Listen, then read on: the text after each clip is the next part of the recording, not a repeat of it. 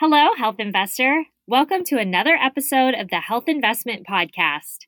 Today, you're going to hear from Diane Macedo.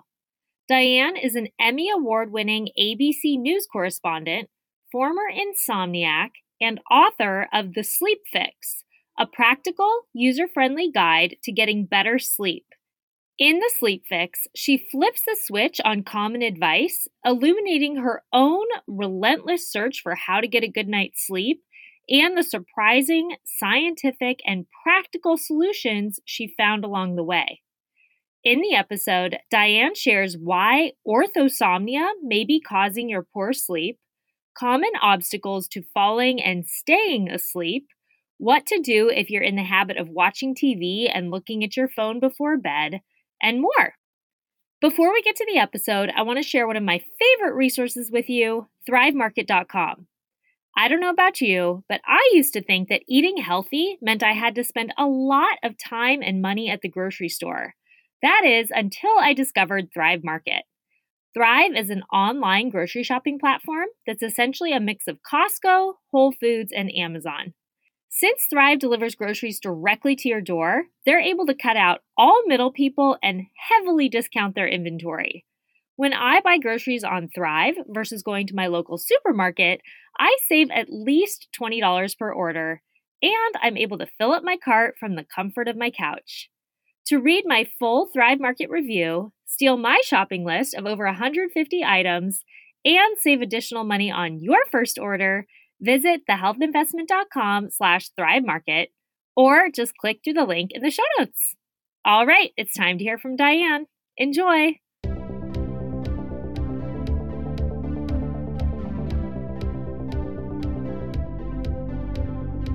I'm Brooke Simonson, certified nutrition coach and your host of the Health Investment Podcast.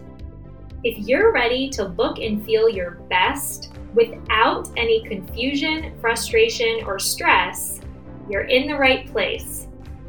Each week, I interview experts and share no-nonsense, research-backed tips so that you can finally lose weight for good, eat healthy long-term, have the high energy you crave, and feel like a million bucks. I'm so happy you're here with me today. Don't forget to hit subscribe so that you never miss an episode. Hi, Diane. Thank you so much for joining me today on the Health Investment Podcast. Hi, Brooke. Thanks for having me. Can you start by sharing a bit about your background and specifically what led you to write The Sleep Fix? Sure. Yeah. So I had trouble sleeping for years. And uh, for a while, I just sort of dismissed it as, you know, oh, I'm just a bad sleeper. That's just how I'm built. Uh, but eventually it got so bad that I really couldn't ignore it anymore. And so when I went searching for answers, I found a lot of advice and information on how important sleep was, almost like shaming me as if I wasn't trying hard enough. I felt really ashamed. Um, I went to my doctor, and her only recommendation was for me to take sleeping pills, which she convinced me to do, which I then developed a tolerance to. Um, I found a lot of ineffective advice, you know, put lavender oil on your pillow, try this special tea, swear off screens in the evening, quit caffeine. Um, none of it helped me. Um, I think to some extent it actually made me worse. And then I found a lot of impractical advice, stuff that for me wasn't really doable unless I wanted and was willing to give up things that I love. Um, and, and chief among them, my job at the time as an overnight news anchor, and to a certain degree, my career in news in general, based on the advice I was reading. And I just kind of refused to accept all of that. Um, so I decided to put on my journalist hat, and I started combing through hundreds of studies. I kind of traded the uh, bestseller books that I had been reading for sleep textbooks and uh, books written by sleep clinicians who actually treat people with sleep problems. And that's where I found my answers. And after implementing um, the techniques, some of the techniques that I found there and sort of putting my own practical twist on it, uh, I started sleeping well and getting a full night's sleep in the middle of the day within about three and a half weeks. And wow. so I just kind of thought, you know, why isn't anybody talking about this stuff? And, um, and yeah, so I dug a little deeper, you know, fast forward a few years when I did more research and saw that there wasn't really much out with this kind of messaging. Um, I, you know, I started conducting all those interviews and digging deeper into the research, and, and with the help of many, many, many top sleep experts, they sort of helped me take what the science says and turn it into practical, actionable advice that we can all work into our everyday lives. And so I essentially wrote the book that I wish had existed when I was struggling, so that hopefully other people don't have to, or if they already are, then they can find a solution uh, more easily than I did. Mm. I so relate to that story. I've always kind of seen myself and named myself a bad sleeper, or I'm just, yeah. I'm okay at it. I'm just not the best. I'm not that person who can put my head on the pillow and fall asleep within two minutes. I'm so envious of those people, or the person who doesn't awaken the entire night, no matter what, if there's a train going by or those... he has these... Sorry, yeah. I didn't mean to interrupt. Um, You know, I think we also have to realize that those aren't always great signs either. You know, I think there are a mm. lot of people out there who think they're quote unquote great sleepers who actually have a sleep disorder. So I, you know, I, I try to stray away from um, bad sleeper and good sleeper. And even, you know, I'm conscious of that now that I have my own children, to not label them that way, because it's much more nuanced than that, you know, the kind of the whole, the whole scenario. And we often talk about sleep like it's a skill, and if we work hard enough at it, we'll get better at it. And that mentality can actually often cause insomnia. You know, it's definitely part of what contributed to mine. And so, you know, I think one of my favorite um, quotes that I heard while while writing the book was, "Sleep is not something we do; it's something that happens to us." And so, I, you know, I think in many ways, for especially for those of us, and I say us because I'm including myself in that, who are kind of Type A. And, you know, we're used to, we want a goal, we're going to work really hard to achieve it. I think it's really helpful for us to realize that there's a certain element of this that actually benefits from surrender. And I, I think if we can get into that mindset and realize that the goal here is not to make ourselves sleep, it's to remove sleep obstacles, figure out what's standing in the way between your body doing what it is naturally equipped to do. And we just want to remove those obstacles to make it, you know, a, a more pleasant environment for sleep to arrive. But you can't really make sleep happen. And I think the more we try and the more we look at it that way, sometimes the harder sleep becomes. I know you've talked about orthosomnia. Is that kind of what you're alluding to here? In a way, yes. Uh, can you can you explain what that is? Yeah, orthosomnia, I think, was one of the most interesting things that I came across. Uh, orthosomnia is a relatively new term in sleep medicine. It's sort of unofficial. It's not a, an official condition that you're going to be diagnosed with, but it essentially means sleep perfectionism.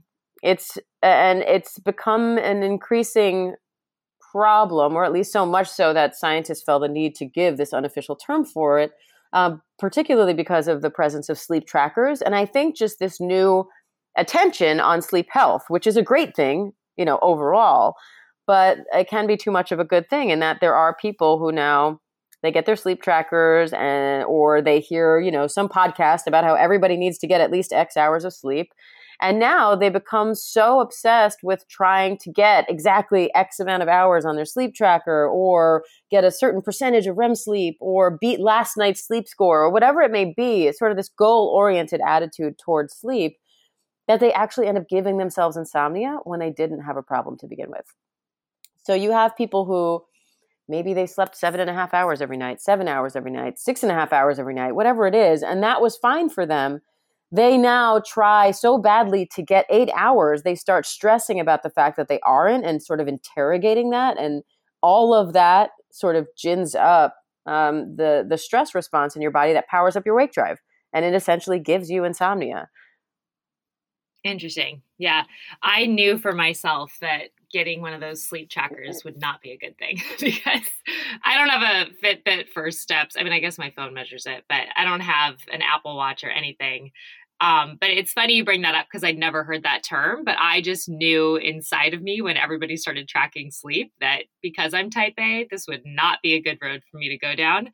And I could tell that would actually make it worse. But it's interesting that studies also suggest that. Yeah, that was very uh, intuitive on your part. Uh, I did not get that memo. And while I did not have a sleep tracker through this whole process, I most certainly suffered from orthosomnia, where I was trying every sleep tip and I was trying to make sure I was doing it perfectly, because I felt like, well, you know, I read this top ten list of things to sleep well, and so I'm doing the things and I'm not sleeping well, so I must be doing them wrong or not doing them well enough, and sort of took mm-hmm. this perfectionist attitude toward toward that, thinking if I just, you know, for example, created the perfect bedtime routine, then I would sleep well. And if I'm not sleeping well, that must mean my bedtime routine isn't perfect enough. And it's quite the opposite. And so, you know, I think we just sort of stumbled into one of the big sleep myths out there, which I think there's this perception that if you sleep poorly, that must mean you have poor sleep habits. And what I hear from sleep clinicians is frequently it's the opposite. You know, when someone comes in and says, you know, doc, I don't know why I'm not sleeping. I'm doing all the right things. I quit caffeine. I quit alcohol. I, you know, do this, that, and the other thing. I, you know, don't look at any screens within two hours of bedtime. And, you know, they tell me every time, when, as soon as I hear that, I know at the very least this person has insomnia. They might have something else too. But at the very least, I know they have insomnia, because we're thinking and worrying and working so hard to sleep, we're actually creating a problem. Hmm. Interesting. I mean, yeah, I don't have a, a tracker, but I do try things still to sleep better. So it sounds like that is not good to do. I mean, I think it depends on the attitude you're taking toward that thing. And is that thing okay. actually aimed at your problem, right? I just bo- wrote an entire book of sleep solutions. So I'm certainly not saying don't try anything to, you know, help your sleep. You, you, you know, if you have a sleep problem, you're going to have to do something to alleviate it. Um, but I think there are two keys here, and that I try to stress in the book. One is, step one is not, let me try all of these things from this, you know, these articles on top ten sleep tips. Because the top ten sleep tips are going to differ from person to person based on you, your individual needs, and your actual sleep problem. So I think step one is to try to identify what it is that's keeping you awake. And then once you figure that out, like, what is your actual sleep problem? And so if you start from that perspective, now when you try to look at solutions, you can really pinpoint the solutions that address that problem, and find evidence, evidence-based solutions for that thing. And then you can look at those solutions, and especially if you now have an understanding of what the problem is, why it's happening, what the best solutions are based on evidence, and how they work, now you have a recipe where you can say, okay, this is my problem, most likely at least. These are the best solutions for that problem. Which of these solutions feel like they would work best for me in my life? And how can I maybe tweak them to fit into my life so I'll actually do them? And that was really the kind of the, the framework with which I wanted to set up the Sleep Fix, so that it wasn't just a, here's a bunch of stuff to fix your sleep. It was sort of a taking people through an educated view of how to pinpoint their problem, find the best evidence-based solutions for it, and then be able to have go into that with an understanding so that you can now tweak these things to fit into your in your life in the way that works best for you. How do you go about figuring out your sleep problem? Um, I mean, the whole first chapter of the book is sort of a brief description of some of these things with some obvious and not so obvious red flags. Um, so it's a bit much to try to answer in one question, but uh, a few examples. Insomnia, my shorthand for insomnia is when you can't sleep because you can't relax. Right? Insomnia will present as difficulty falling asleep, staying asleep, or waking up too early for no apparent reason when you give yourself the opportunity to get enough sleep, um, and resulting in impairment. So if you have those nights where you can't fall asleep for really no obvious reason, you or you can't stay asleep for no obvious reason, and you feel like crap the next day, and you spent enough time in bed, um, that qualifies as insomnia. If it happens regularly, you know, that happening every once in a while is a completely normal thing and not something you have to address. Your best bet, ignore it, move on, just carry on with your normal sleep schedule as usual. Uh, but it can become a long-term problem. And if it is, then it has to be addressed. And I think a lot of people think, oh, I don't have insomnia. I just, you know, I can't shut my brain off at night. I don't have insomnia. I just have racing thoughts. That is insomnia. Uh, and so, you know, I think there can be that light bulb moment there for people just reading that description to say, oh, yeah, oh, that's me. Oh, okay. And So not only does that help you now identify at least part of what's causing your problem, but also the knowledge of knowing insomnia is not something you just have to live with. There are lots of things you can do to address it. And, you know, and you move on to a different chapter of the book to get a whole list of those and why they work.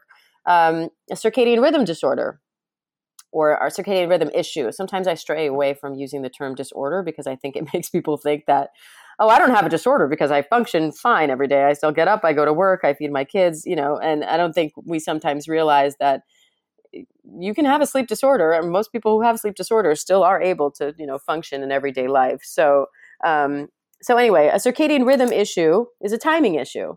And I separate this from insomnia. Some people would group these things together all under the umbrella of insomnia. I think it's easier to think of these as two different problems because they're caused by different things and they're resolved with different solutions.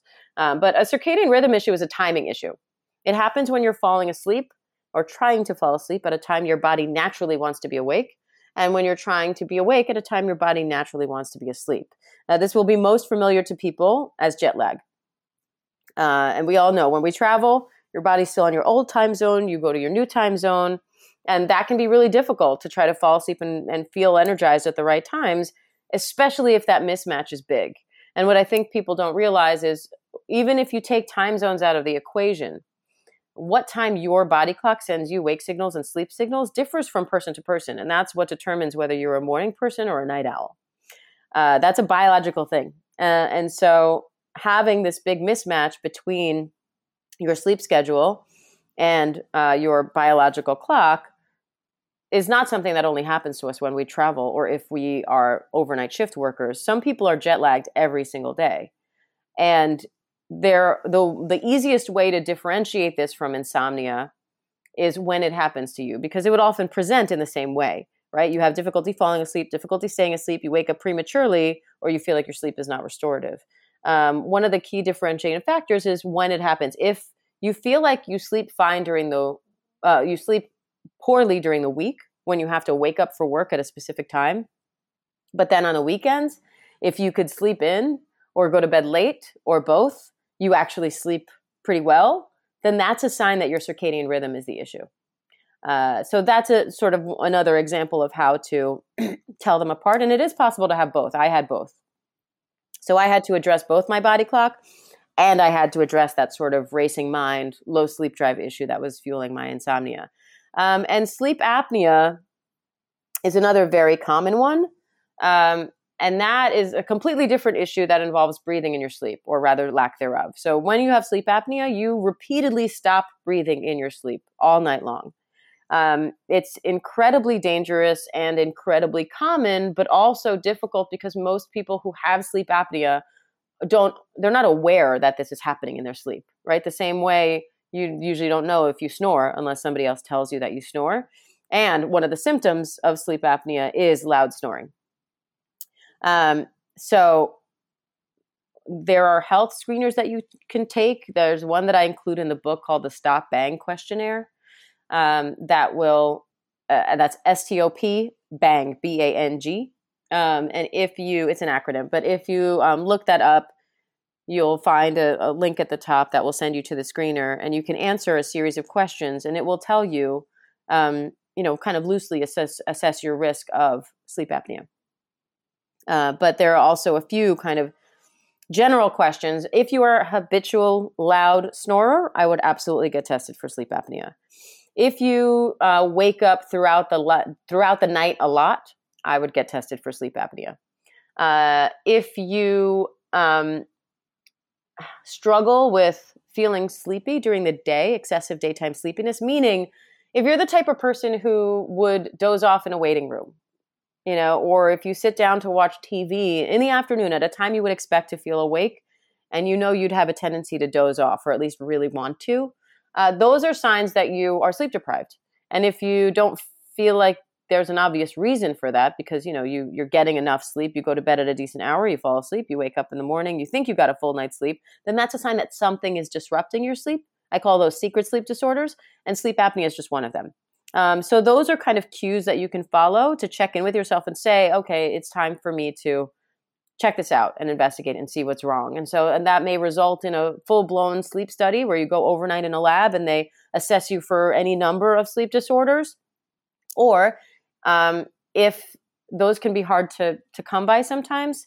And so uh, another alternative is if you have certain other red flags for sleep apnea specifically, like the snoring, for example, then you can reach out to a sleep specialist about getting an at-home sleep apnea test. And they're super simple. They send them to you in the mail. You just put this thing on your finger, or some of them have a nose cannula, depending on which device it is. And it will send your data directly to the sleep specialist, and then they can treat you right on the spot remotely. And tell you, you know, if you need what else, you know, then then you move forward from there. And I do think there are some people who are trying to put off getting the sleep apnea diagnosis, even if they do suspect they have it, because they don't want to sleep with a C PAP machine on their face. And so I also want people to know that, yes, the C PAP machine is the gold standard treatment for sleep apnea, but it's not the only option. And, you know, it's not going to do you any good if you're not going to wear the C PAP machine. And so a good sleep specialist should be able to talk you through other options, like a mouth guard, for example, officially a mandibular advancement device, but A K A a mouth guard. Um, it's a special kind of mouth guard that is F D A approved to treat sleep apnea. There are also surgical options. Sometimes just weight loss can cure sleep apnea and snoring. Um, so, you know, there are lots of other options, and a good sleep specialist should be able to walk you through all of them, but it's very common and very dangerous. So highly recommend, if any of this sounds familiar, absolutely talk to your doctor about getting screened for sleep apnea one way or the other. Hey there, health investor. I hope you're enjoying the episode. Just popping in here for a quick minute to share an exciting opportunity with you. Outside of hosting this podcast, I work as a nutrition coach specializing in sustainable weight loss. If you've been struggling to lose weight and actually keep it off, I'd love to connect with you in my group or one-on-one coaching program. Unlike restrictive, hard-to-follow diets that only provide short-term results, I help you adopt science-backed habits and an everything in moderation mindset so that you can lose weight permanently, feel completely in control of your cravings, have steady energy throughout the day, and stick with healthy habits long-term. To learn more about my coaching programs and apply to work with me, visit the health investment dot com or follow me on Instagram at thehealthinvestment. Now, back to the episode. You mentioned numbers in terms of sleep of, you know, we hear the number eight, and then you said some people would get six and a half and feel fine. What did you learn about how much sleep we should be getting every night, or is it unique to every person? It is unique to every person, and I think one of the myths out there is that we all need eight hours. Um, mm-hmm. The the National Sleep Foundation survey, which is usually um, what people are referring to when they talk about sleep needs, the actual findings of that survey were most adults are going to need somewhere between seven and nine hours of sleep. Um, but in that same survey, they say anywhere between five to eleven hours may be appropriate for some. And that's important to know, um, not only because, you know, you may need more than, you know, the quote unquote recommended eight hours, and now you're depriving yourself because you're you're limiting that. Um, but on the on the flip side, I think we all hear about the repercussions of getting not getting enough sleep. But you very rarely hear the repercussions of trying to force yourself to get more sleep than you need. And the answer in short is you often give yourself insomnia, because when we spend too much time awake and frustrated in bed, our brain starts to learn, instead of associating bed with a place where we feel calm and sleepy, our brain learns that bed is a place where we need to be alert. It's a stressful place where we need to be alert. And so now you might be dozing off on the couch and feeling really sleepy, and suddenly you get in bed, your head hits the pillow, and your brain just, boom, turns on and starts going. That's something called conditioned arousal. It's a calling card for chronic insomnia.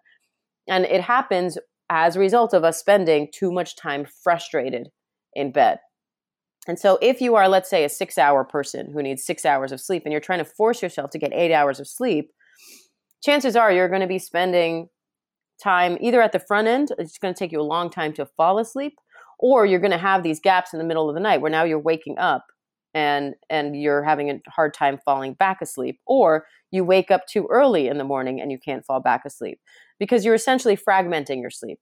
Uh, and now you're creating these holes, or you manage to go the full night but you're fragmenting your sleep in a way that now that sleep is less restorative because you're getting lighter stages of sleep. Um, and so insomnia is not really about how much or how little sleep you're getting, but it's about how efficiently you're sleeping. And if we try to force ourselves to get more sleep than we need, in one way or another, we decrease our sleep efficiency, and, and that can have its own problems. You mentioned the term night owl also, or, you know, there's the early bird. I think the early birds are celebrated in society. Yes. Of you're supposed to be the person that wakes up and seizes the day, and you waste the day away if you sleep past seven or eight or whatever some arbitrary number is. And so that's something I've also struggled with, because I know I am more of a night owl. I know I need a lot of sleep, and I also prefer to sleep in somewhat whenever possible. And for years I was a teacher, and that was not a good fit for me Oof. in terms of my sleep schedule, because I would try to force myself to fall asleep early-ish because I had to get up at six thirty. Um, so is that, how do you help people with that? So I've heard before of, oh, it's just a myth that you're a night owl and everybody should be able to train themselves to get up early. And for years I thought there was something wrong with me, but does research suggest there are certain people who do better staying up later, getting up later? You don't have to be the early bird who gets the worm. Uh, correct. And what a bunch of jerks, right? Those early birds yeah. ruining it for the rest of us. yeah. Just kidding. They're Just the kidding. worst. um, it's there. It's a yes and yes kind of answer, because it is a biological trait, uh, your chronotype. And there are certain tests that, if you find the right rare, you know, sleep specialist, they would literally be able to test your your blood or your, you know, and, and look into your genetics and tell you what you are. Um, so yes, it is a biological thing that determines when your circadian rhythm starts to send you wake signals like cortisol, for example, and when it starts to send you sleep signals like melatonin, for example. If you are an early, natural early riser, an early bird, so to speak, you start getting those wake signals early in the morning, and you start getting those sleep signals early in the evening. If you're a night owl, you start getting those wake signals later in the morning, or maybe even early afternoon if you're an extreme night owl, and you don't get those sleep signals until late at night or maybe even the early morning hours. So translate that to trying to keep a quote-unquote normal work schedule, and you have a ton of people who are waking up, not only waking up when their body's still sending them sleep signals, but probably trying to function through the first portion of their day while their body's still sending them sleep signals. And then they're trying to, they think, oh God, I'm so tired. I really need to get more sleep. I need to go to bed earlier tonight. And they were already probably going to bed when their body was still sending them wake signals. And now that they're trying to go to bed early, even more so. And we've already talked about what happens when you lay in bed before you're ready to sleep and you start getting frustrated, right? And so that's how someone like me ends up with both a circadian rhythm issue and insomnia. Uh, but there, so, so first off, there is no shame in being a night owl, and to the extent you can, respect your chronotype, right? There's no reason that you have to wake up at five a.m. to get your workout in or whatever else you do. If you like that and that works for you, great. But there seems to be, I see a lot of advice out there, even from sleep coaches and health coaches sometimes, about do this first thing in the morning, right? Uh, if you're going to meditate, uh, to ensure that you do it, do it first thing in the morning. If you're going to do, you know, some other health benefit, do it first thing in the morning. If you're going to work out, do it first thing in the morning. And I start adding these things up and I'm like, okay, well, so far, if I followed all of this person's advice, I would have to wake up, you know, two hours early so that I could get my workout in, so that I could get the meditation in, so that I can get whatever else in. Uh, and I'm a night owl. And I have a lot of other things to do with my morning. And the last thing that I would want to do is try to force myself to wake up even earlier than I already have to, so that I'm working even more against what my body naturally wants to do. So I think to the mo- to the extent you can, respect your chronotype. There's nothing wrong with being more productive with your evening hours. Lots of people get things done at ten p.m., eleven p.m., et cetera. Um, you don't have to get it done at five a.m. So tailor that schedule to a way that works for you. If, you know, if your body wants to sleep in until eight a.m. and that works for you, and your work schedule and your lifestyle permits that, then do it. There's no reason to be ashamed of that. However, many of us, you as a teacher, me as a news anchor, are forced into schedules that require us to be up earlier than our body naturally wants to, or maybe to be up later than our body naturally wants to. And so I have, you know, the entirety of part three um, of the Sleep Fix is all about different tools to understand and sort of shift your circadian rhythm. Um, I obviously can't go into all of them um, right now, but the most powerful tool is light, so I'll focus on that. Think of humans as being solar powered. We are programmed to be awake during the day and asleep at night. Um, and so the most powerful tool to set your biological clock is bright light. So this is why you often hear the advice to get thirty minutes of sunshine first thing in the morning, bright sunshine. If you can do that, that's great. But that's not realistic for me. Um, I live on the East Coast. It's freezing, you know, for half of the year. So I'm certainly not going outside um, to get direct sunlight. I uh, often have to wake up for work before the sun is actually up, so that doesn't really work. Uh, and I have way too much other thing, uh, too many other things to do with my morning than to factor in thirty more minutes of sunbathing. So, a simple tip that works really well for me and worked really well even as an overnight shift worker is to put a therapy light in your bathroom. They're super uh, accessible, affordable. You can find them, you know, anywhere online, pretty much. Uh, they have lots of different shapes and models and whatnot, and find one that you think will work best in, you know, whatever aesthetic you want to go for. Mine looks like um, like an e-reader, kind of like a Kindle, but with a picture frame stand on the back. It's all white, uh, and so it's really small. It's portable, and I just have that on in my bathroom, and I turn it on in the morning while I'm getting ready. So you can use this while you're brushing your teeth, while you're washing your face, while you're doing your hair, makeup, shaving, whatever it is. And it just has to be in a position where the light is reaching your eyes. You don't have to be staring at it. And what this is doing, it's mimicking sunlight, and it's telling your brain it's wake up time, it's morning, it's time to be awake. And so that now helps to set your body clock. So you start getting wake signals at that time. And because it's setting your clock, it actually helps you to start getting sleep signals at the right time too. And this can also help people who maybe don't, don't identify as a night owl, but because they, and I say they, this is most of us, if you spend most of your day indoors, instead of going from bright sunshine all day long, think about how bright it is when you go out on a sunny day and you have to, you know, squint your eyes just to be out there. Think about the contrast that signals to your body to be outside all day in that bright sunshine and then be in no light at night, right? Modern times now, we spend most of our times indoors with electric lighting. And so instead of going from really bright light during the day to no light at night, we go from what science would consider to be dim light in our offices all day, and then we come home and we're exposed to dim light in the evening. That kind of muddies your body's ability to tell what time it is, which means instead of getting really strong wake signals in the morning and strong sleep signals at night, the whole signal can get kind of muddy. So this can be helpful to even people who don't identify as, you know, being an extreme night owl or struggling particularly with those hours. Uh, the flip side to this is if you are, and of course, limiting your light intake in the four to five hours before bed can help with that contrast as well. So that doesn't mean you have to live in a cave, but some of us come home and we sort of flick on all the lights, everything is on all the way high, and we leave them all on until it's bedtime and then we shut everything off. So, you know, give yourself a little light assessment in the evening and say, you know, do I need all of these lights on? Do does everything need to be on level ten, or can I turn the dimmer switches down a little bit? Do I need all the lights on while I'm watching T V at night, or can we turn the lights off in the room while we're watching T V? Um, if you have to work at night, that's fine. Uh, but there are things you can do to lower the brightness on your screen, lower the blue light levels on your, your screen, set all your screens to turn on blue light filters automatically and turn on dark mode automatically. And all of these things limit the light that's coming off the screen and hitting your eyes.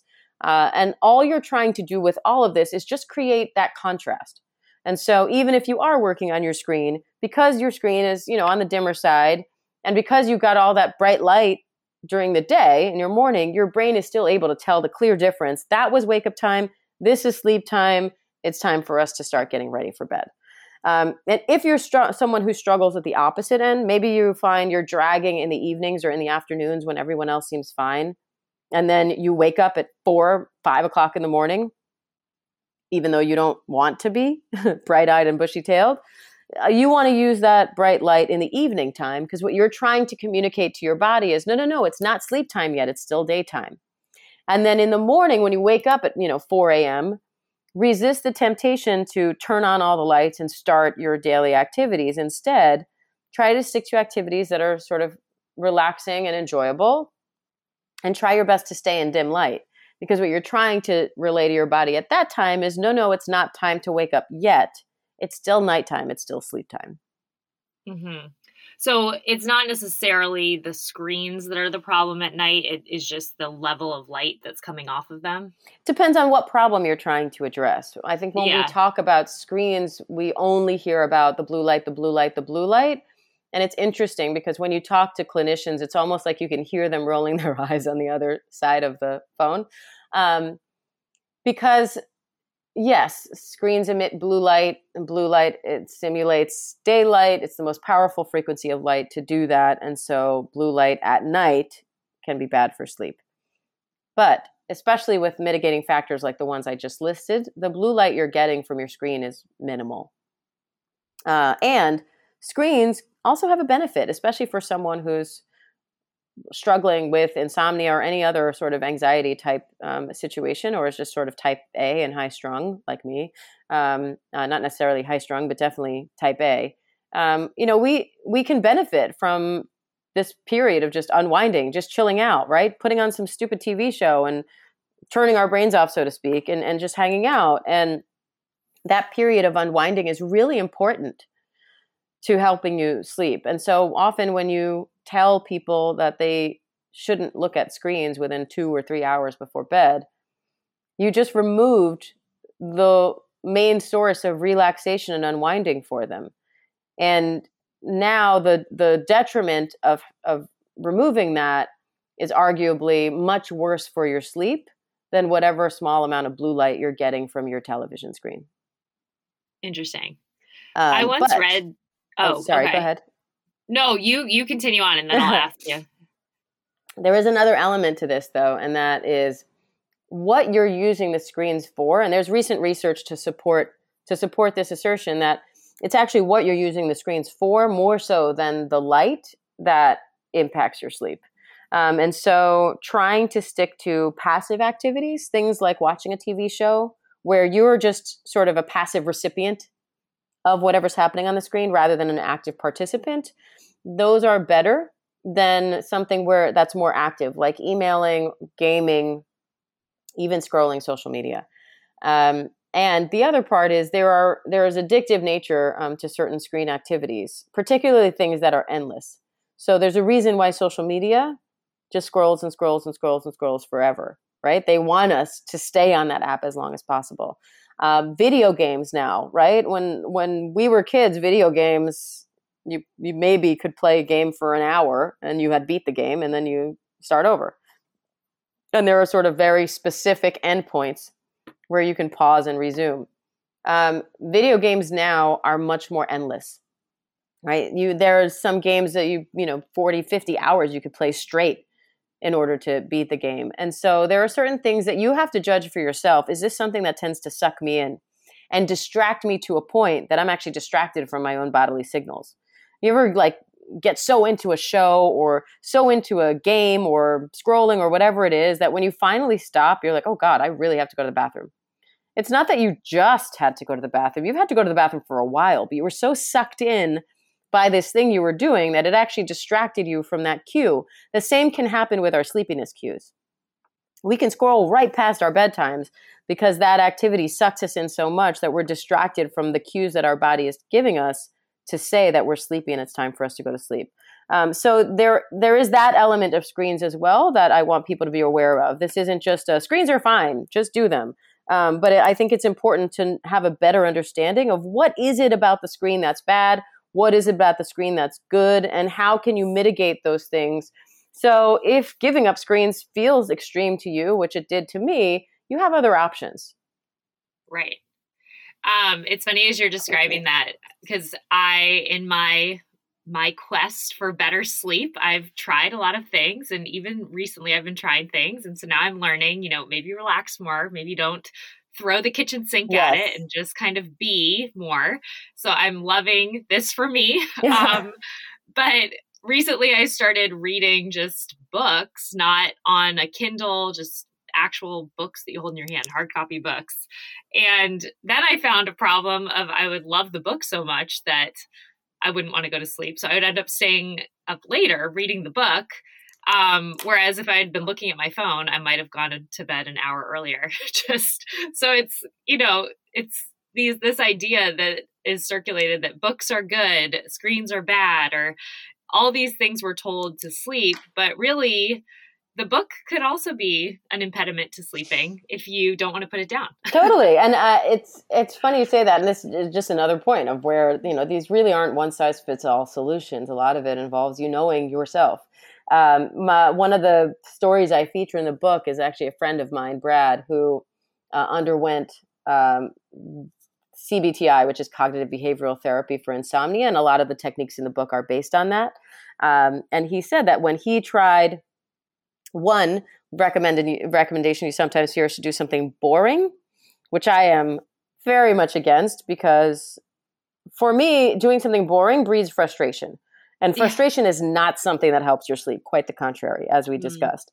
Mm. Um, and so even if it helps you in the moment, now it gives you something else to be fearful of when you're going to bed, because you're thinking, God, I really hope I don't wake up, because if I do, then I'm going to have to read the phone book again or whatever annoying task you've been given.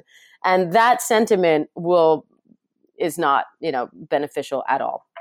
Uh, so he tried, was told to try folding laundry. Um, and that backfired horribly, because he was like, you know, I hate, I hate folding laundry. And so for me, it was just another task. It was this thing that I had to do. And that just made me feel more awake, because now I was frustrated and, and whatnot. Um, and for him, he tried reading books, but same as you, he loves to read, and found that he was so into the books that he's like, I was reading until, you know, three thirty in the morning. There was no point where reading the book made me feel sleepy. And so if you're someone like Brad, you're going to have to find something else that works for you. And for him, I found this so interesting. He found reading cookbooks was the perfect sweet spot, where he's really interested in cooking. So he wasn't bored by it. It didn't feel like a chore to read cookbooks, but it wasn't so stimulating to him that he kept and kept on reading and got sucked in. Uh, And so for most of us, hopefully you won't need as much of a trial and error period. Uh, but it is, I think, good to note that what is relaxing for one person can be stimulating for another. And so you kind of want to get to know yourself and figure out what works. And even though T V is often frowned upon, um, most of the clinicians that I spoke to, or all of them actually, were fine with T V at night. Uh, and they... particularly just watching a show, because if you watch, you know, one episode, let's say one episode of a half hour show, and something that, you know, doesn't particularly get you revved up, you know, maybe not The Walking Dead or, you know, Ozark or something like that. Um, there's a time limit on it, right? So you watch the show, you're up for half an hour, the episode is over, and now you can sort of check in with yourself again, or even just give it another shot. Go back to bed and see how you feel. If you still feel like you're laying in bed long enough to feel frustrated, then you can get up and watch another episode. Um, so if you feel like you can't find that perfect thing, like the reading of the cookbooks that does it for you, just try something that you enjoy, but that has sort of a, a baked-in time limit on it, so you have those periodic check-ins with yourself. I love the individualization of this approach. It's so refreshing. Uh, I think it can be really frustrating, because it's so much, I think it's tempting to hear, like, you know, watch a show for thirty minutes and then go. But when mm. it comes to sleep, that often backfires, because we do that thing and we do it perfectly. And then we go to bed and we say, okay, now I'm going to sleep. And just sort of that pressure that we put on ourselves to sleep will keep us awake. So, uh, so yeah, a more nuanced approach may be, sound kind of annoying, but it is much more helpful. And more freeing in the end, I think, because you end up figuring out the thing eventually through some trial and error that works for you. And without um, upending your life. Totally. Yeah. I work with people. I'm a nutrition coach now. So I do the same process, and people come to me who are super frustrated from trying every diet in the past that worked for everybody else, but not for them. And we have this discussion about how we have to figure out what works for you. Right. And it can be frustrating at first, but then it's the absolute best once you figure it out, because you never have to do the diet again. And in the same way, with this. You don't have to try all the sleep hacks everybody else is talking about. You just figure out what works for you and then rest assured that you've got it. Exactly. And once yeah. you get the sort of the underlying gist of what's happening to create the problem and how the solutions, each solution works, then you can kind of tweak it or maybe even create your own, you know, by all means, be creative, people. Um, yeah. But yeah, you can sort of then fold it in and say, oh, okay, well, that plan doesn't work exactly for me. So I have a good example for this, actually. Um, constructive worry, or as I call it, a worry list or a brain dump, is a great exercise uh, derived from cognitive behavioral therapy. And it involves just making sort of a list of all your worries on one side of a page, whatever's weighing on your mind. And then the next, the other side of the page, you just, you write down the very next step to resolving that issue. Uh, and it's huge. Uh, so, so great for kind of toning down that racing mind feeling when you go to bed, if you can do this a little bit before bed. But hmm. the, um, the common recommendation is to do this at least a couple of hours before bed and at the same time every single day and never in bed. However, my schedule is so crazy uh, that I knew that that wasn't going to happen. There was no way that I was going to find a period of time that I have free every single day that is at least a couple of hours before bed. It just doesn't happen. And so I knew that if I tried to do that, I just wasn't going to do it at all. Yeah. Uh, so I just put the notes notebook in my nightstand. And right before I went to get ready for bed, I would have my, you know, my worry time, and I would just sit right on the bed, but not, you know, under the covers laying as if I'm going to sleep. I would sit on the bed back against my, you know, headboard and write out my list and do the writing exercise that way. And then I would go ahead and get up and then brush my teeth and wash my face and do everything else that I do to actually get ready for bed, and then come in and turn the lights off and go to sleep. Um, The exercise has lots and lots of benefits, but my my point is that it still worked for me, even though I wasn't doing it exactly as recommended, and in fact, breaking the cardinal rule of nothing in bed besides sleep or sex, um, because my brain was still able to tell the difference, right? The whole point is for your brain to be able to differentiate between that is the time to worry and think about things, and this is now sleep time. And for mm-hmm. me, it was enough. Lights on, head against the backrest, on top of the covers, uh, you know, et cetera, was enough of a difference between that and after my bedtime routine, in bed, lights off, head on pillow, in my P Js, my brain was able to differentiate between those two things. And anyone else I've talked to that has tried this, that has done it in the same way that I did, said it worked for them too, even though they were technically doing it in bed and right before bed. So I just use that as a small example for any of these techniques. You know, make it work for you. No one's judging you on your form, and you, very few of these things, if if any of them, actually have to be done perfectly. You just want to embrace the spirit of the thing. Yeah, I love that. Um, one of the final questions I ask each of my guests is, in your opinion, what does it mean to make the health investment? I think a lot of it just starts with the initial acknowledgement that you are worth it and it is worth it. Uh, because especially if you lead a busy lifestyle, it's so easy to get caught up in everything else that you have to do and put your health on the back burner because it feels like something that can be worked on later, right? Very few of us have health issues that are going to present themselves tomorrow or in an hour or, you know, whatever else it is, if we don't do that thing right now, right? Working out today is not going to result in, if we don't do it, there's no deadline on tomorrow that's going to expire. And so it's so easy to just keep putting that off and to put ourselves on the back burner for other things that feel more immediately urgent.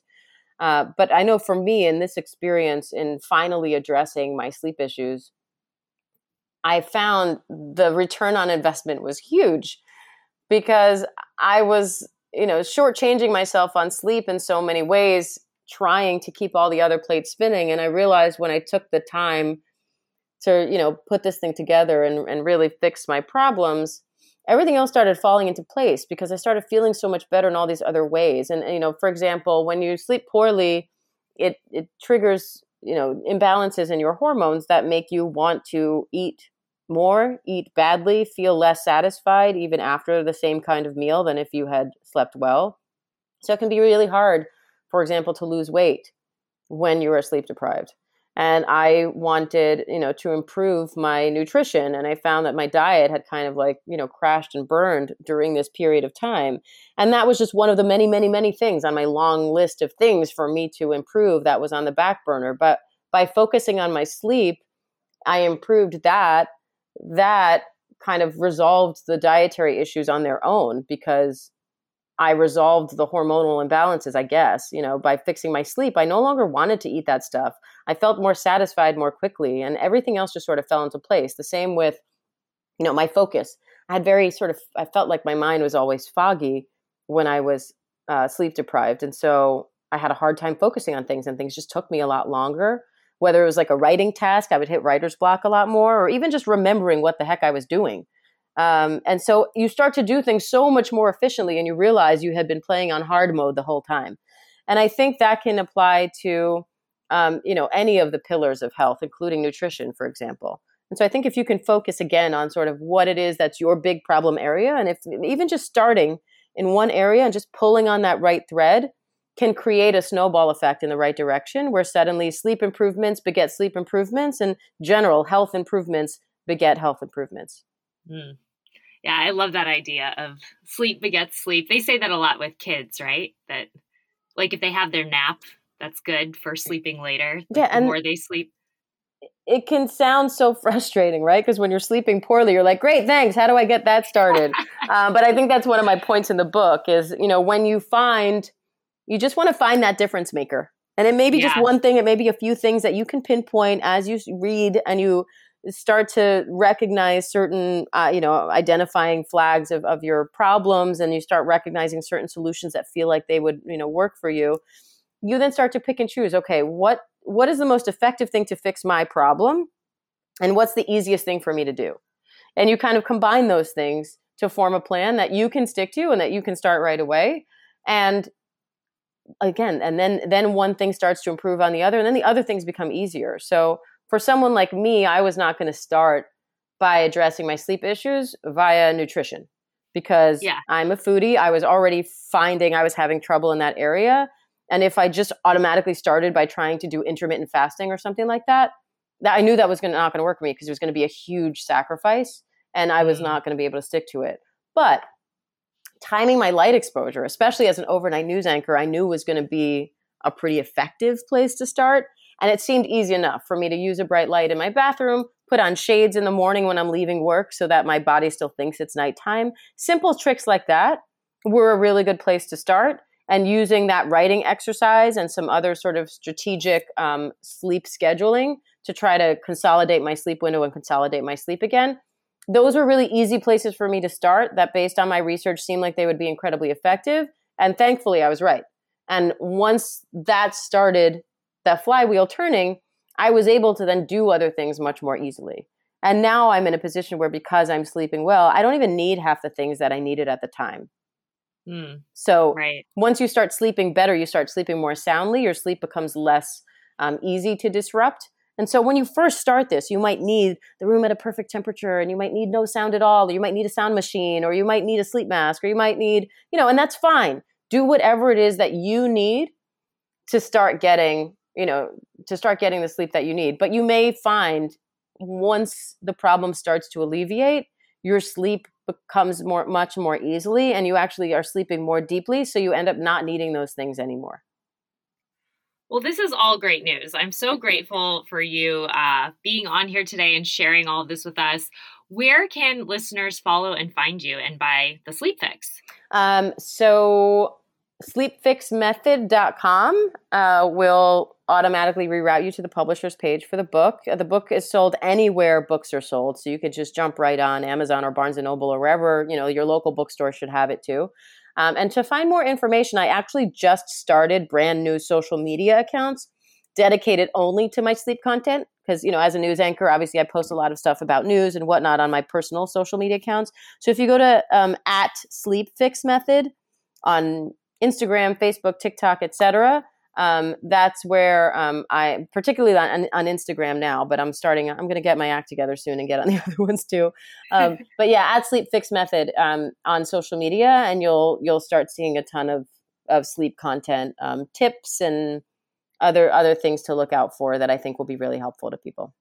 Your Instagram's awesome. You do a lot of videos and they're just very accessible, and yeah, I love it. Thanks. And you know, the the hard part about writing a book is you finish it and it gets published, you know, months later, and then it's there and it's permanent. And I'm so proud of everything that's in the Sleep Fix.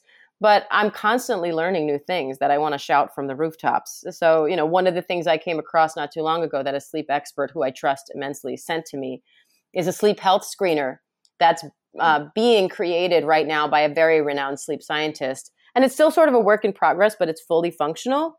Um, and it's great because you jump on, you answer a few questions, and it will just spit out a number of results that it will flag for you, or hopefully just one or maybe zero. Um, but but sleep disorders or sleep issues that you are showing risk factors for. And so oh, now wow. you have this tool to see online that will help you start on this on this journey and help you know what to look out for, what to ask your doctor about, what solutions to focus on, uh, and things like that, that, you know, it didn't exist when I wrote the book. I can now go to social media and share that with my following. And, it, you know, it's super helpful to people, and it helps me keep my followers up to date. Right. Well, awesome. I'm going to go check that. You have that on your Instagram? Uh, yeah, I often will get asked about it um, on on social. So it's in certain posts about Insta, uh, on my Insta post. And um, and yeah, so it, it will come up repeatedly. Awesome. Awesome. Well, thank you again so much for your time today. I'm, I loved everything I heard. I feel very validated in many ways. And it's a good, it's a good place to be at, to feel like I don't have to be that orthosomnia uh, sufferer. Yeah. Sometimes just, I think sometimes just hearing it described and, and in in exactly the way that you felt, you realize, oh, okay, it's not just me. And, you know, yeah. I'm not broken. This is an issue that affects lots of people, and it's fixable. Awesome. Well, thank you so much, Diane, again. Can't wait to stay connected off air. Thank you. Well, that's all for today. Thanks again for joining me here on the Health Investment Podcast.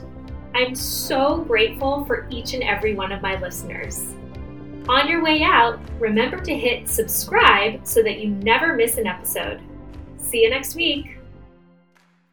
All content in this podcast was created for general informational purposes only by a non-physician.